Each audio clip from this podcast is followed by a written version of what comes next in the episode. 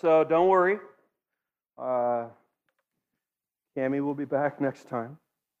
We're, uh, we're rooting for the golf team as they're competing right now. Uh, before we jump into stuff this morning, I want to spend a bit of time making sure that everyone's on the same page with the engaged schedule. Uh, you'll get an email this afternoon with all of this information. So I'm going to go over it now, and then you're going to get it in print later today, all right? So the Engage event is a required multiple day event for all Central Christian College students. Uh, so if you're a student athlete, uh, your coach should already be aware of this. So practices, games, all of that, hopefully they don't conflict with the Engage schedule because our expectation is that you're a part of this. So first, let me tell you a little bit about our speaker, and then we'll look together at the schedule. I am so, I'm so stoked that next week Pastor Brian Warth is going to be with us. Pastor Brian is from Long Beach, California, uh, where he's the pastor of Chapel of Change. Uh, it is one of the largest, fastest growing churches in the country. As a teenager, Brian was sucked into gang violence in LA where he watched his older brother be shot dead. At 14, he was gunned, Brian was gunned down by a rival gang, and at 16, Brian was arrested for murder and sentenced to life in prison. Brian was crushed by hopelessness until one day, while he was in prison, he surrendered his life to Jesus. And after 16 years of being in prison, God touched then Governor Arnold Schwarzenegger to free Brian from prison. You guys, I've heard I have heard Brian speak before, and it is one of the most powerful stories of God working in someone's life that I've ever heard, and it is amazing that he's agreed to come and be with us next week. So I'm so I'm so you are not going to want to miss Pastor Brian. Now let me talk a little bit about the schedule just so that we're all cleared. First, all we're all you need to be at all of the sessions. So if there's an engaged session, you just need to be here. All of the sessions are going to take place right here in this room. So they're all at McFree in the church sanctuary. Each session, each session is worth a touch point. And can I say that like I know we're only on like month 2 of the school year, but some of y'all you already need you need like this will be really helpful. Some of you need touch points already somehow. It's amazing uh, that you do, but you do. So the stuff's going to be really good. Brian's going to be amazing, and they're for touch points. So you're not going to want to miss it. So the first session is actually this coming weekend. And you have two, and this is kind of confusing, so stay with me. You have two opportunities for the first session. You only have to go to one of these time slots this Saturday at 6:30 right here, and attendance will be taken by me for a touch point, or Sunday morning at 10:30, which is the McPherson Free Methodist Church's church service. Brian will be speaking there as well. Saturday night, Sunday morning, it's the same talk. So you can pick one of those two. If you go to Sunday morning, Missy Mays will be back in the coffee area before and after church to make sure that you check in with her for a touch point. All right? Again, you can choose one of those two options. You don't have to go to both. You're only going to get one touch point for this one. All right? Does that, does that make sense? Good. Monday, September 13th, we'll have a session right here at 10 a.m. this time on Monday, 10 to 11, and then another session right here from 7 to 8. Again, attendance taken at both. Tuesday, September 14th, you'll go to class as normal during the day, and there'll be one session Tuesday evening at 7 p.m. right here. All of this taking place right here in this room. Again, Saturday at 6:30 or Sunday at 10:30, you can pick one of those. Monday at 10, Monday at 7, and then Tuesday at 7. Again, I will email you this schedule. But does that make sense thus far? Are you with me? Are we tracking? Are you good? Good. Now, this is really fun. I'm enjoying this. Next Wednesday, September 15th, we are bringing back a tradition that was near and dear to my heart when I was a student. uh, and you'll get details about this really soon. The all campus picnic. The all campus picnic is next Wednesday. This is for everyone faculty, staff, students. This will be your class attendance for the day. So if you don't show up here, it's like you skipped all of your Wednesday classes. So don't do that. We're going to meet here. Uh, we're going to meet at 8:15 and in science halls. If you want to drive yourself, you can. There'll be vehicles from the school that you can ride in if you need to do that. But we'll caravan to our location in between here and Salina. And guys, it's it's a good time. Like, how many of you remember going out there? Like, how many of you have been to this location before? It's the place with the giant water slide. Are we good? Okay, there it is. Yeah. Let me just say that this, like, there are competitions within your dorm wings, uh, and the competitions have some serious prizes attached to them. And as somebody who in 2001 was part of the grand champion uh, tug of war team, uh, it's a big deal, and people take it really seriously. So I don't, I don't want you to miss this. It's going to be a really, really good time. Engage in the all campus picnic. It's going to be a really great week next week. Are you guys, are you guys with me? You guys, are, are you with me? Yeah, you guys are so, so excited for all of this. I feel it. I feel the energy in the, in the room. Let's pray together and let me jump into this. God, you're good. And we, we just pause and acknowledge that. We pause and acknowledge maybe how we're feeling as we come into this room this morning. Uh, help us to, to be truthful in our own in our own spirits about, about how we feel. God, I pray that as we look at the Bible, as we open your word, that you would speak to us through your word. I ask this in Jesus' name. Amen. If you have a Bible, I want to invite you to turn to the book of Exodus chapter 3. If you don't, there is one in front of you in the pew. Um, you're welcome. Exodus chapter 3. We're making our way through God's story, God's saga.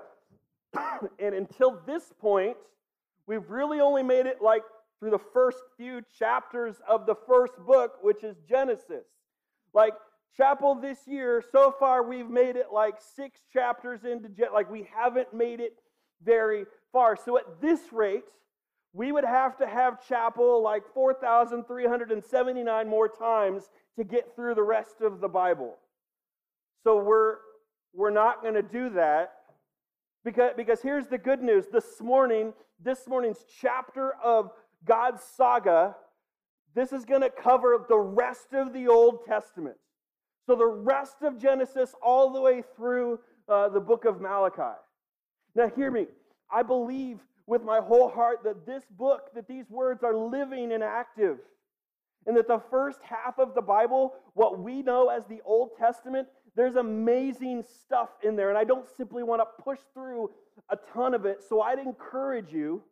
I know that for some of you right now, you're actually in Dr. Cromwell's survey of the Old Testament class. And as it, as it relates to our theme of saga, I would encourage you to dig into that. But if I was to try to summarize the rest of the Old Testament from, from, the, from in Genesis, where we are, all the way through to Malachi, if I was to summarize it, I would summarize it as a conversation between God and his people, the Jewish people. And actually, actually, here's the thing before I took like this gig as the campus pastor at Central, I, I was a youth pastor and I worked with middle school students and high school students, and I did that for a while. And so, because of that, that mentality is kind of in my bones and it's hard to shake it. So even when I'm prepping this, when I'm thinking about what I want to share with you this morning, there's part of me that's like, how would I explain it to middle schoolers? Like, how would I explain this? And I, don't be offended um, because this could be fun. So my youth pastor side like comes back, specifically my middle school pastor side. And so I want to give you what I think, and it could just be me. I, I like to watch you do things while I watch. It's fun for me. I think this will be a, a fun way to help you understand the rest of the Old Testament. Now, it might feel kind of middle schoolish, but I promise you'll remember it. And if nothing else, those of you in Old Testament, I'm about to give you a study hack like none other, all right? So, if I was to teach you all the rest of the Old Testament, the, the order of the order of the, the Old Testament stories, I would say that it goes like this up, middle, down, middle, up, middle. Got that? Up, middle, down, middle, up, middle. Now, it really helps if you stand up while we do this. So everyone stand up. Remember when I said I just want to make you do things while I watch? This is that. So everyone stand up. So when you say up, you're going to put your hands in the air. When you say middle, you don't have to do anything. You just got to stand there because you're in the middle of the positions. When you say down, you're going to sit down. When you say middle, you got to like hula hoop your hips, and I'll explain that in a second. Up is hands up, and then middle is just standing. You got it? Let's try it. Up, middle, down, middle. You got to stand up and shake your hips. Yeah. Up, middle. All right, good. You guys got it. Everyone sit down, and we're gonna. I'm gonna walk you through this. And so when I say your words, you got to do what you're supposed to do. All right. Everything that I've taught you, everything that I've taught you is based on a map. It's based on the movement of God's people. So it starts with Abraham, who Pastor Dave talked about last week. And Abraham was up. You guys got to go up in a country in the north. There's no one standing. Up, up, stay up, hands in the air. Up. Abraham was up in a country in the Middle East where all the Bible stuff takes place. And then, like we talked about last week, God calls him to leave his home and go south to the middle. So put your hands down. And then a while later, a guy named Joseph is sold into slavery by his brothers, and he's taken farther south, all the way to Egypt and North Africa, so way down. You can sit down. And then a few generations passed, and God sends this guy, Moses, to free the Jewish people from Egypt and go back to the promised land in the middle. So you got to stand up and hula for me. The reason you're kind of moving your hips, stand up. Stand up. I can see you not standing, like I'm aware. Stand up. Back there, behind them, stand up.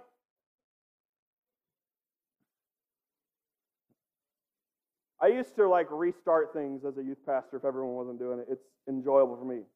So the reason you shake your hips is that the Jews they wandered around the desert for a while. They didn't really have a place to call home. So the, the hulaing means that you're wandering around. They wandered around a lot of years, but eventually they were captured again and they were taken up. So go up again. They were taken to other countries, but eventually some of them got to return back to the middle to rebuild their homes. All right, you can sit down. You guys have it? up, middle, down, middle, up, middle. If nothing else, again, if nothing else, I've given you a major study hack for Old Testament class. Again, the rest of the story of the Old Testament is the story of God and his people, this conversation. And when you engage this, what you see is that time and time again, God interacts with us, that God's in conversation with his people. Let me give you an example. Again, if you have a Bible, and I invite you to turn to the book of Exodus, chapter 3. Exodus is the second book of the Bible, Genesis, and then Exodus. And we're in chapter 3, starting in verse 1. Says, Now Moses was tending the flock of Jethro, his father in law, the priest of Midian. And he led the flock to the far side of the desert and came to Horeb, the mountain of God. There the angel of the Lord appeared to him in flames of fire from within a bush. Moses saw that through though the bush was on fire, it did not burn up. So Moses thought, I will go over and see this strange sight, why the bush does not burn up. When the Lord saw that he had gone over to look, God, called to him from within the bush, Moses, Moses. And Moses said, Here I am. Do not come any closer, God said. Take off your sandals, for the place where you are standing is holy ground. Then he said, I am the God of your father, the God of Abraham, the God of Isaac, and the God of Jacob. At this, Moses hid his face because he was afraid to look at God. So, this story, story is about a shepherd named Moses who's living in this land called Midian. And God appears to him, speaking to him through a burning bush. Can you imagine Moses trying to tell people about that later? He's like, You don't understand. I was out in the middle of a field and there was a bush and it was on fire. There was a burning bush. His friends had to be like, I think you were the one burning a bush. That, I mean, that's absolutely crazy. Thank you. Was, that's a slow, was a slow burn. A, you'll get. Explain it to your neighbor. If you don't know, you're more sanctified than I. Uh, so God speaks to Moses through this burning bush. And God says, God says, Moses, take off your sandals because the ground that you're standing on is holy. Moses, this ground, this place where you're standing, Moses, it's special, it's set apart. I'm here. Now, Moses had been walking this land for 40 years. Remember? Middle, like just craziness. It isn't that the ground is holy. It, it isn't that this ground all of a sudden just became holy. The ground didn't change. It's that Moses became aware of it. Which raises the question for us Is it possible that we here now, today, are standing on holy ground all the time? That we're passing burning bushes on the left and on the right, and because we're moving so fast and we're so distracted that we miss them? Is it possible that we have a God who loves us, who desperately wants a relationship, a conversation with us, but we're moving so fast or we're so distracted or we're so unaware that we miss it. Now, there's this phrase that I hear a lot of. I've heard it before. And when I hear this phrase, for me, this phrase is like it's like nails on a chalkboard. It's like it's my pet peeve phrase. It's one of those things that when I hear it, I'm like, no. The phrase is, and then God showed up. Oh, church was amazing. God showed up. I was going through a bunch of junk, but then God showed up. We were praying for God to show up. The problem with this is that what we see when we look at the Bible, when we look at these stories of conversation of God and his people, what we see is that God is never the one showing up. We are. The book of Genesis says it this way. It says, Surely the Lord was in this place, and I was not aware of it. God's, God's omnipresent means he's like any and everywhere, all at once, all at the same time. God doesn't ever show up, we show up. For, for Moses, he became aware of something that had always been true the ground was holy. Central. Central, over the next week, you're going to have opportunity over the next week to dive deeper into all of this. Over the next week, through the Engage event, you're going to have opportunity to dive in deeper into all of this. And again, I'm so excited for you to meet my friend Brian Warth. He has one of the most powerful stories I've ever encountered. And so, my invitation for you as we enter the next week, my invitation for you is this try it. Try it. Is it possible that you have been ignoring or moving so fast or become so distracted or so closed off that you're missing the fact that God is all around you, inviting you into a relationship, a conversation with Him? So, over the next week, try it. Lean into it. What would it, what would it look like that in the next seven days? What would it look like if in the next seven days you invested, I mean, really invested in all of this Jesus stuff? What would it look like for our campus if we were a campus who began to take Jesus seriously? What, what would it look like if for some of you that you acknowledge that living life your way isn't working out too well? And that maybe Jesus deserves a try?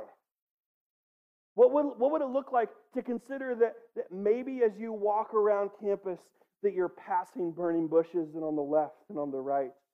That there's a God who loves you, a God who wants a relationship with you, a God who is waiting for you to realize that He's been there the whole time. And He's been waiting for you to show up. What would it look like?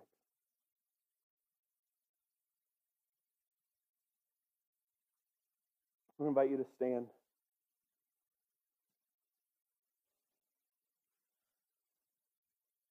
Oh, no, I'm just kidding. We're not going to do it again. Central, I want you to receive your benediction this morning.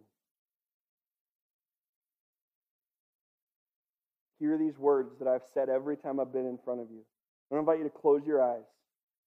Go ahead, close your eyes. And I want you to hear it and I want you to believe it